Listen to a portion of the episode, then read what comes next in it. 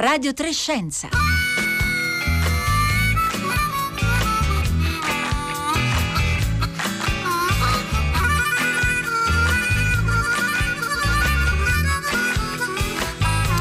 Buongiorno, buongiorno da Marco Motta, bentornati e benvenuti all'ascolto di eh, una nuova puntata di Radio Trescenza in questo mercoledì 24 marzo nel quale ascolteremo eh, la voce della virologa eh, Ilaria Capua eh, che ha dialogato con la nostra Francesca Buoninconti eh, nei giorni scorsi sul suo nuovo libro Il viaggio segreto dei virus pubblicato da De Agostini, un libro pensato e scritto eh, per le ragazze eh, e i ragazzi. Eh, prima però nei, nella, nei, minuti iniziali della nostra puntata di oggi vi proporremo di soffermarci eh, su un'immagine di grande bellezza ci sembra, quella che ci sanno regalare eh, i cieli notturni. È un'immagine panoramica, composita, che rappresenta tutta la Via Lattea, è frutto del lavoro di un astrofotografo finlandese che vive a 160 km appena dal circolo polare artico e che per 12 anni ha scattato e raccolto immagini di appunto segmenti della Via Lattea per poi costruire un mosaico in qualche modo di 234 pannelli con immagini ad altissima definizione che ha reso eh, pubblico poi nei giorni eh, scorsi. Quindi partiremo, commenteremo eh, questa immagine questa mattina a Radio Trescenza e voi intanto diteci se c'è un'immagine eh, astronomica a cui siete più legati, che vi ha colpito eh, di più. Come sempre ci potete scrivere al 335 56 34 296 con un sms o un whatsapp oppure anche su Facebook e Twitter.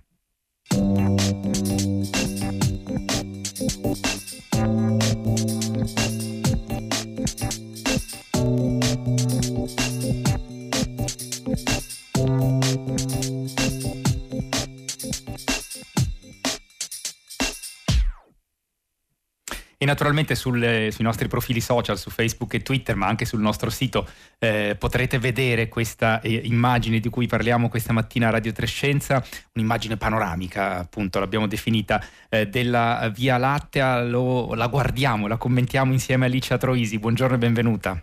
Buongiorno, grazie. Grazie a lei per essere con noi, Alicia Troisi, astrofisica, eh, scrittrice eh, fantasy, collega anche conduttrice di terza pagina su Rai 5, ma soprattutto autrice di La sfrontata bellezza del cosmo, pubblicato di recente da Rizzoli, che è appunto un catalogo eh, molto ragionato e raccontato di immagini astronomiche particolarmente importanti e significative per il nostro percorso eh, di conoscenza eh, dell'universo.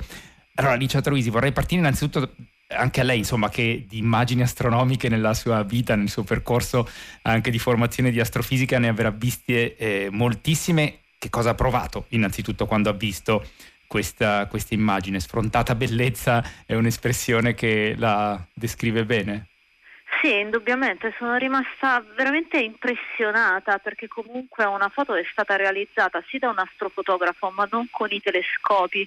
E quindi riuscire a, a ad raggiungere un tale livello di dettaglio dell'immagine veramente straordinario, infatti ci ha messo 12 anni, insomma è un lavoro veramente importante e poi è indubbiamente molto bella da vedere è molto bella da vedere, vi raccomandiamo di, appunto, di eh, andare sul nostro sito oppure sui nostri profili social poi per eh, vederla. Mm, Licia Troisi appunto è il frutto di un lavoro durato, come dicevamo, come lei ricordava, eh, 12 anni dell'astrofotografo eh, finlandese eh, JP Mezzabainio, se lo correggo, se lo pronuncio bene, scusate, e, ehm, ed è un lavoro che appunto ha richiesto moltissimo tempo perché stiamo parlando di eh, appunto un'estensione, quella della Via Lattea, che copre circa 100.000 anni luce, la, la, diciamo, la foto panoramica, l'immagine panoramica va dalla costellazione del Toro a quella del Cigno. Eh, qual è la, la, sfida insomma, che ha dovuto affrontare questo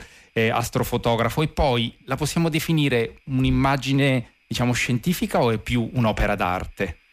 Allora, sicuramente il primo problema è stato quello di mettere insieme tutte quante le immagini, perché lui ovviamente inquadrava ogni volta una certa porzione del cielo e poi ha dovuto montare insieme tutte quante queste immagini per ottenere la panoramica.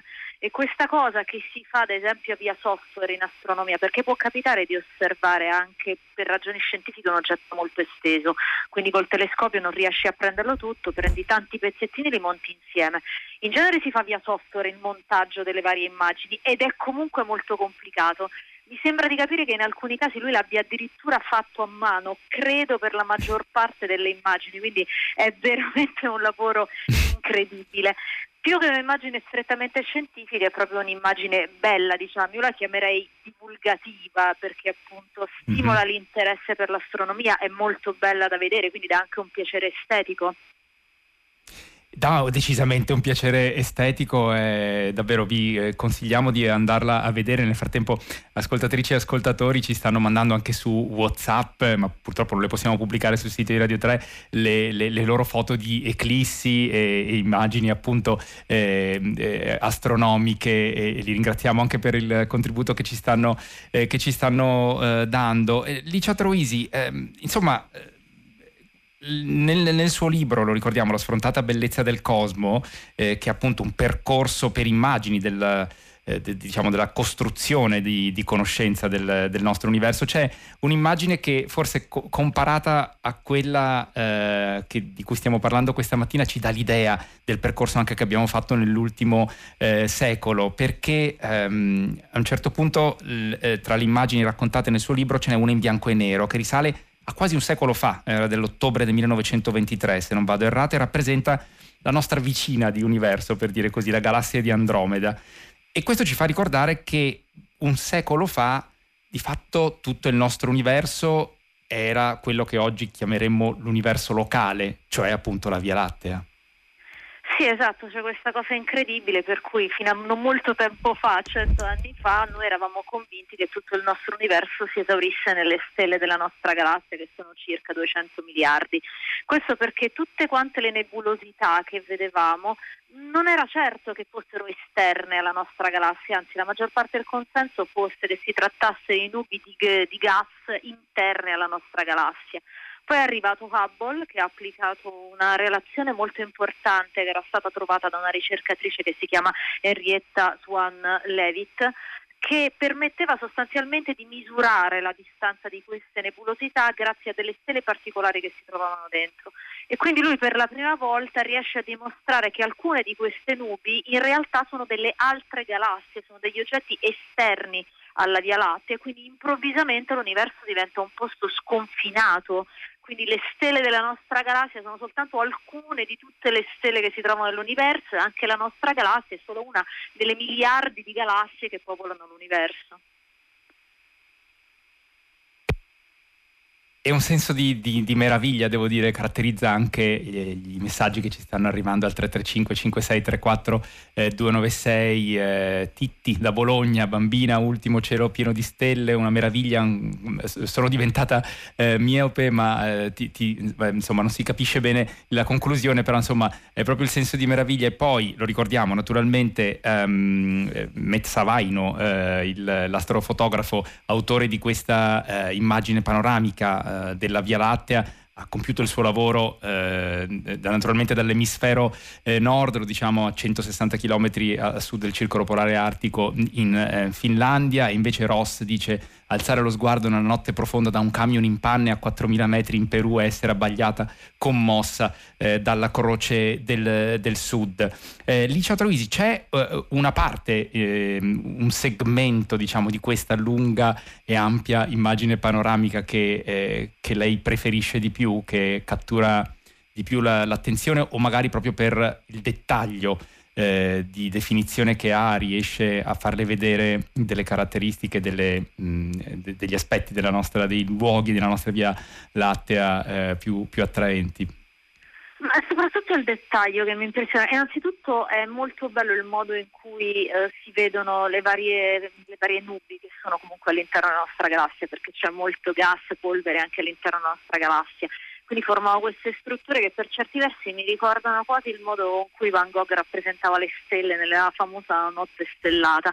Quindi quello secondo me è un aspetto molto bello. Uh, però in generale mi piace proprio pensare al modo in cui è stata realizzata, quindi a questa persona che per tantissime notti da solo, a poco dal circolo polare artico, si mette con la sua macchina fotografica nel silenzio a contemplare il cielo, che è un'esperienza assolutamente seminale. Noi non siamo più abituati a un'esperienza del genere perché l'inquinamento luminoso è molto forte nelle nostre città e quindi abbiamo un po' perso il contatto con cosa significa guardare il cielo buio, il cielo stellato vero, quello che vedevano i nostri antenati. A me è capitato e credo che sia un'esperienza che tutti dovremmo fare. A un certo punto mi era venuto in mente provare a lanciare l'idea durante il nostro primo lockdown l'anno scorso di spegnere per un'ora sola le luci una notte, in modo che tutti potessimo vedere il cielo come andrebbe visto, buio, con le centinaia di migliaia di stelle, centinaia di migliaia, no, migliaia di stelle che si vedono occhio nudo, perché secondo me avrebbe rimesso un po' in prospettiva anche tutto quello che ci stava succedendo e ci avrebbe permesso eh... di godere di un'ora di bellezza.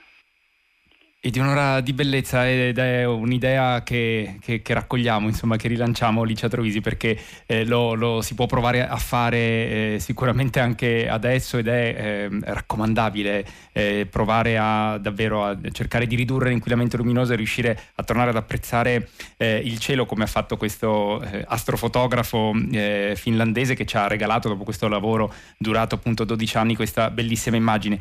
Allora ringraziamo Licia Trovisi per essere stata con con noi, eh, lo ricordo, autrice eh, della sfrontata bellezza del cosmo pubblicato, eh, pubblicato da Rizzoli e noi eh, adesso ehm, passiamo, come vi annunciavamo in apertura di puntata, ad ascoltare eh, l'intervista che eh, Francesca Buoninconti ha registrato nei giorni scorsi con Ilaria Capua, la virologa Ilaria Capua, sul suo nuovo libro scritto per le ragazze e i ragazzi. Si intitola Il viaggio segreto dei virus, l'ha pubblicato De Agostini. Buongiorno Ilaria Capua. Buongiorno, buongiorno a Radio Trescenza e a tutte le ascoltatrici e a tutti gli ascoltatori e tutti gli scienziati. Grazie Ilaria Capo di essere tornata ai nostri microfoni. Ilaria Capo è direttrice del One Health Center of Excellence in Florida ed è tornata anche con un nuovo libro a parlarci di virus. Qualche mese fa era già uscito per la Coccinella Editore Ti conosco mascherina, un libro gioco dedicato ai più piccoli, ma adesso Ilaria Capo è tornata in libreria da pochissimo con Il viaggio segreto dei virus, alla scoperta delle creature più piccole, dispettose e sorprendenti sorprendenti, un libro edito da Di Agostini per i ragazzi dagli 11 anni in su. Eh, Ilaria Capo, i suoi ultimi libri sono dedicati, eh, insomma, principalmente ai ragazzi, ecco, e trova stimolante quindi l'idea di rivolgersi ai giovani. Come mai questa scelta? Ma allora, grazie di aver ricordato i miei ultimi due libri e questo momento in cui mi sono resa conto del fatto che ci sono tante cose che, che non sono chiare, no? Le persone, c'è, c'è troppa confusione questo non va bene e ho pensato di, di, di rivolgermi ai ragazzi, ai bambini e ai ragazzi, perché bambini e ragazzi secondo me hanno un po' subito eh, la più grande difficoltà che questa pandemia ci, ci pone, no? E che è la difficoltà a comprendere, a comprendere e a normalizzare il fenomeno. Le pandemie ci sono sempre state, le infezioni virali flagellano l'umanità da sempre, flagellano le popolazioni di animali da sempre e le popolazioni di piante. E quindi noi con i virus ci, ci dobbiamo fare i conti, ci faremo i conti e bisogna anche eh, farsene una ragione. Certo, infatti eh, proprio con il suo ultimo libro, Il viaggio segreto eh, dei virus, lei eh, in realtà fa questo racconto e ci porta in giro per il mondo attraverso 11 storie che hanno come protagonisti 11 virus diversi. Questo viaggio però Ilaria Capo lei lo fa cominciare da Roma. Ci troviamo tra Piazza del Popolo e Villa Borghese di fronte a un obelisco dell'artista Alessandro Romano. Sulle facce di questo obelisco si snoda un racconto. Il racconto è quello di una battaglia battaglia scientifica per eradicare il virus della peste bovina. Ora, eh, questo terribile virus teoricamente noi l'abbiamo sconfitto, però potremmo definirlo uno di quei virus dispettosi che eh, ci ha riservato comunque un colpo di coda, che ci ha lasciato un'eredità importante. Assolutamente sì, noi abbiamo eradicato la peste bovina, eradicato.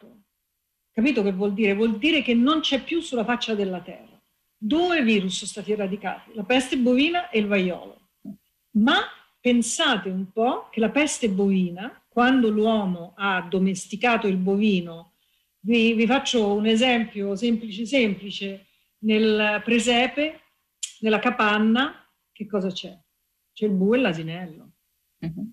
Questo è quello che ha portato l'addomesticamento del bovino, ha portato a una vicinanza fra uomo e animali e bovini che era insomma un po' forzata, quindi il bovino originariamente era selvatico. E quindi questo contatto fra bovino e uomo, immaginatevi la, appunto la, la capanna di Gesù bambino, ha determinato uno spillover, cioè il passaggio del virus della peste bovina all'uomo, ma non sotto forma di peste bovina, perché l'uomo così, tanto per dire, non ha quattro stomaci, non ha l'unghia fessa, non rumina, eccetera, eccetera, ma sotto forma di virus del morbillo, che ancora, sappiamo, circola eh, in maniera attiva. Quindi questo virus del morbillo è in giro da migliaia di anni ed è arrivato da un bovino. Quindi questo ci porta un po' ai giorni nostri, no? lo spillover di questo coronavirus che ha provocato la pandemia eh, è l'ultimo di una lunga serie, di una lunghissima serie. Sì, infatti noi oggi abbiamo appunto imparato a familiarizzare con uh, questa parola spillover, con questo salto di specie. E in realtà eh, i virus no, a cui guardiamo sempre anche con molto sospetto sono quelli che troviamo negli animali, anche insomma giustamente come ci ricordava prima lei, uh, ma nel suo libro Il viaggio segreto dei virus emerge anche in modo molto chiaro che alcuni di questi virus entrano in gioco, diciamo, um, trovano la chiave della serratura per aprire la la porta quando la salute dell'ambiente inizia a scricchiolare. Eh, ci fa qualche esempio? Beh, eh, un esempio per tutti è malattie trasmesse da vettori.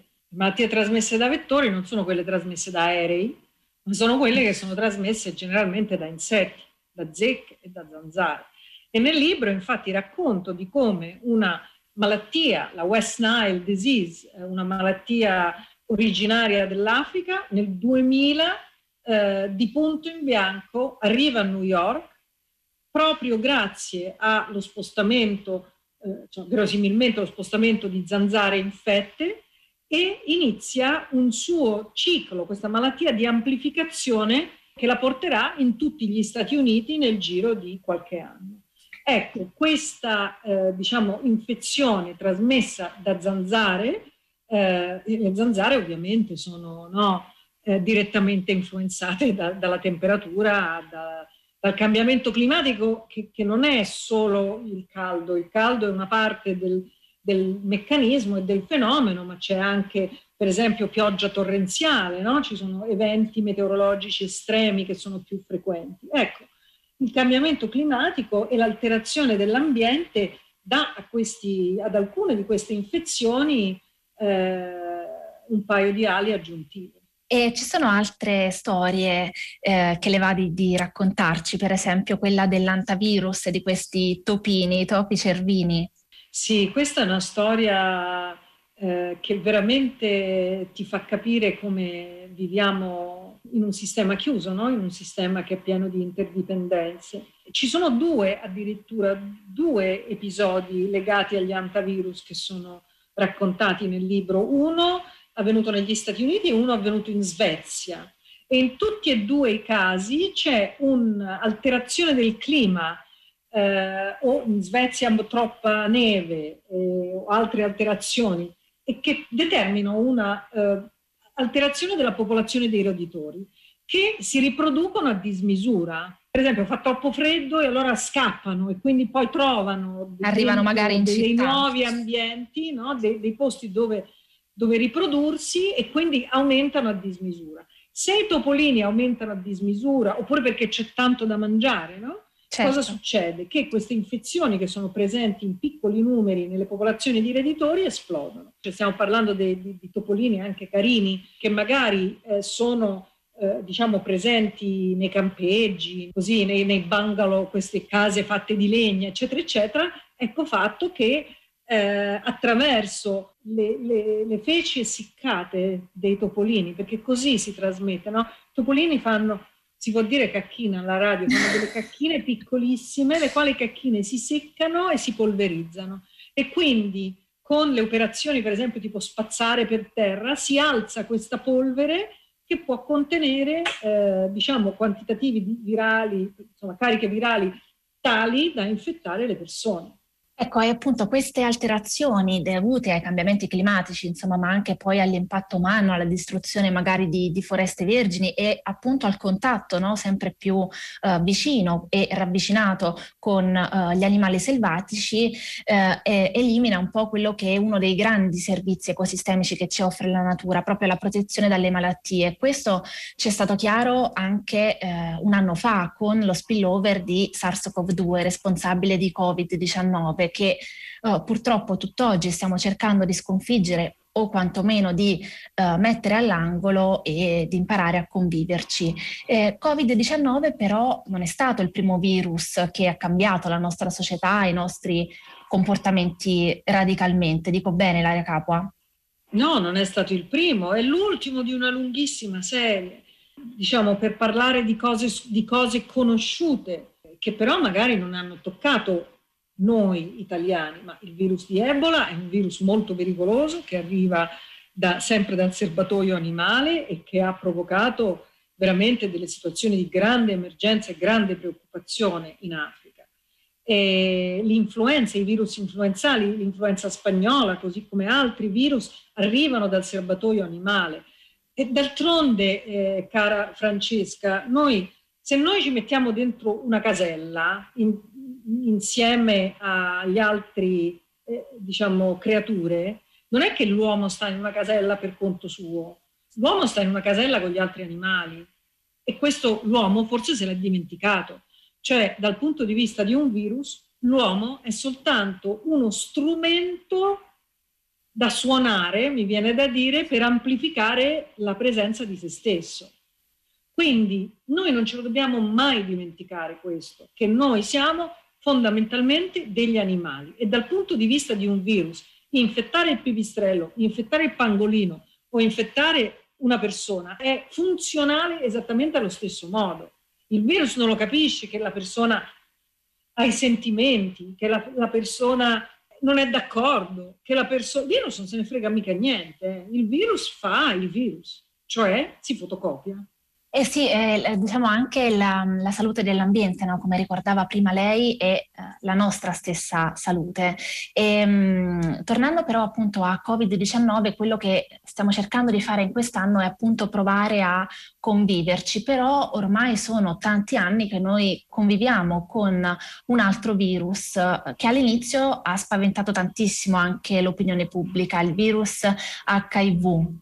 Eh beh sì, il virus HIV è un virus che indovina, indovina vediamo chi indovina, ascoltatori e ascoltatrici, vediamo se eh, sono riuscita a eh, farvi capire un meccanismo diciamo naturale di base. Da dove arriverà il virus dell'HIV? Arriva dalle scimmie. Quindi, ecco, noi siamo nella casella.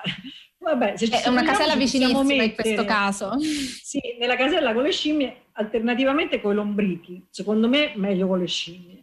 Quindi è un virus che arriva dai nostri cugini ed è un virus che ha cambiato radicalmente i nostri comportamenti, i comportamenti della mia generazione. Insomma, io sono una signora eh, diciamo attempata eh, che ha, aveva 20 anni nel quando è emerso il virus dell'HIV, quindi è stato un, un, virus che ha scosso la nostra generazione, abbiamo de- degli amici che sono morti, abbiamo dei, insomma era una malattia, è una malattia che si porta via un sacco di vite, ma allora non avevamo niente, eh, non, non sapevamo veramente nulla. Quindi la cosa importante è imparare da queste diciamo, emergenze e, e non lasciarsi travolgere, eh, eh anche perché alla fine il virus travolge te, non so se mi spiego, cioè se tu non ti scansi il virus arriva e, e ci sono vari modi per scansarsi. Eh, il primo di questi è di opporre una barriera fisica al contagio in, sia in uscita, cioè io contagio qualcuno, sia in entrata qualcuno contagia me, che è ovviamente il caso dell'HIV il profilattico, nel caso del certo. SARS-CoV-2 la mascherina. Ilaria Capo, però, come lei racconta nel viaggio segreto dei virus, il primo virus poi che abbiamo scoperto, lo ricordava anche lei all'inizio, sorprendentemente non si trovava in un animale, non si trova in un animale, ma in una pianta. Era il virus del mosaico del tabacco, scoperto alla fine del 1800. Eh, da allora ovviamente sono cambiate tantissime cose, sono cambiate le nostre abitudini, ma soprattutto sono cambiate le conoscenze eh, sui virus che abbiamo, che sono cresciute esponenzialmente. Mm, lei che cosa si augura però per il futuro, per cercare di anticipare nuovi spillover o comunque di prevenirli in qualche modo? Allora, mi piacerebbe che la problematica delle malattie virali in senso lato venisse più compresa, più studiata e anche, diciamo, eh, combattuta dalle persone. Cioè, le infezioni virali sono dei problemi globali. Quindi dobbiamo vaccinarci tutti per il morbillo, non so se mi spiego, perché certo. più ci si vaccina e, e, più si abbassa la pressione eh, infettiva e quindi minore è il rischio che ci possano essere dei casi gravi di morbillo. Faccio un esempio, no? eh, che cosa succederebbe se il morbillo adesso eh, potesse galoppare come sta galoppando il virus, eh, del SARS-CoV-2? Che cosa succederebbe? Molti, molti ragazzini finirebbero all'ospedale, avremmo gli ospedali pieni di ragazzini. Quindi ehm, cerchiamo di capire che oggi noi abbiamo degli strumenti per eh, diciamo, eh, combattere queste infezioni. Abbiamo eh, preso una bella sberla dal, dal, Covid perché chi lavorava in questo, in questo campo lo sapeva che una pandemia, un'altra pandemia sarebbe arrivata. Cioè le certo. pandemie arrivano, cioè gli esseri umani, appunto perché appartengono alla casella, stanno insieme agli animali, le pandemie si verificano ogni, ogni 11-40 anni, questo è l'intervallo del pandemico, no? Quindi, siccome lo sappiamo che succedono, non possiamo rischiare un'altra volta di venire presi eh, di sorpresa. Quindi bisogna cominciare a pensare in maniera diversa e cominciare a pensare soprattutto alla prevenzione e a come si può con dei comportamenti virtuosi arrivare a fare due cose, ad ammalarsi di meno e ad essere più sostenibili. Allora Ilaria Capo, grazie di essere stata con noi. Ricordo che è direttrice del One Health Center of Excellence in Florida ed è di nuovo in libreria con il libro Il viaggio segreto dei virus edito da De Agostini. Ilaria Capo, grazie ancora e buon lavoro, buona caccia ai virus. Grazie, grazie a voi e mi raccomando, ci troviamo in una situazione difficile e siamo anche in una situazione che è molto complessa e complicata. Ognuno deve fare il suo pezzetto, l'umanità ha sempre vinto sulle pandemie e lo faremo anche questa volta, magari portandoci dei piccoli bagagli di conoscenza che ci aiuteranno la prossima volta a reagire in maniera più efficiente, efficace e funzionale. Grazie anche per questo messaggio di speranza e ancora arrivederci Ilaria Capa. Grazie. E sono arrivati diversi messaggi eh, rivolti ad Ilaria Capua mentre ascoltavamo eh, l'intervista, soprattutto sulla relazione eh, tra la circolazione tra virus eh, eh negli animali e nel, negli esseri umani e quindi appunto eh, lo spillover di cui eh, abbiamo, avete sentito parlare Ilaria Capo, torneremo a parlare di questi temi, questa è un'intervista registrata per ragioni di fuso orario e come sapete Ilaria Capua ehm, vive e lavora in Florida. Voglio usare questi ultimi istanti della nostra trasmissione per ricordarvi che è in corso la campagna di sensibilizzazione promossa dalla LILT, la Lega Italiana per la lotta contro eh, i eh, tumori per tutta questa settimana, insomma gli ambulatori ce ne sono 400 in tutta Italia della LILT dove è possibile prenotare visite eh, di prevenzione in senologia, ginecologia eccetera eccetera, c'è anche un numero verde eh, gratuito l'800 998877 per le informazioni, andate sul nostro sito e ne potrete sapere di più. Siamo giunti alla fine di questa puntata eh, di Radio Trescenza, ideata eh, il programma naturalmente da Rossella Panarese, con me vi salutano Daria Corrias, Fiore Liborio, Francesca Boninconti e Paolo Conte.